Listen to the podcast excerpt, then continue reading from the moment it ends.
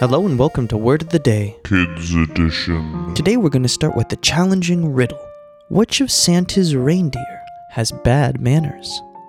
Think about that, and I'll give you the answer by the end of the episode. And now to the word of the day. Today's word is shut. It's a verb spelled S H U T, and it means to move something into position so that it blocks an opening. To use it in a sentence, I would say, Unable to bear the winter cold, Earl the Hedgehog shut the windows and made hot cocoa. So try to use the word of the day shut in front of your parents and your teachers.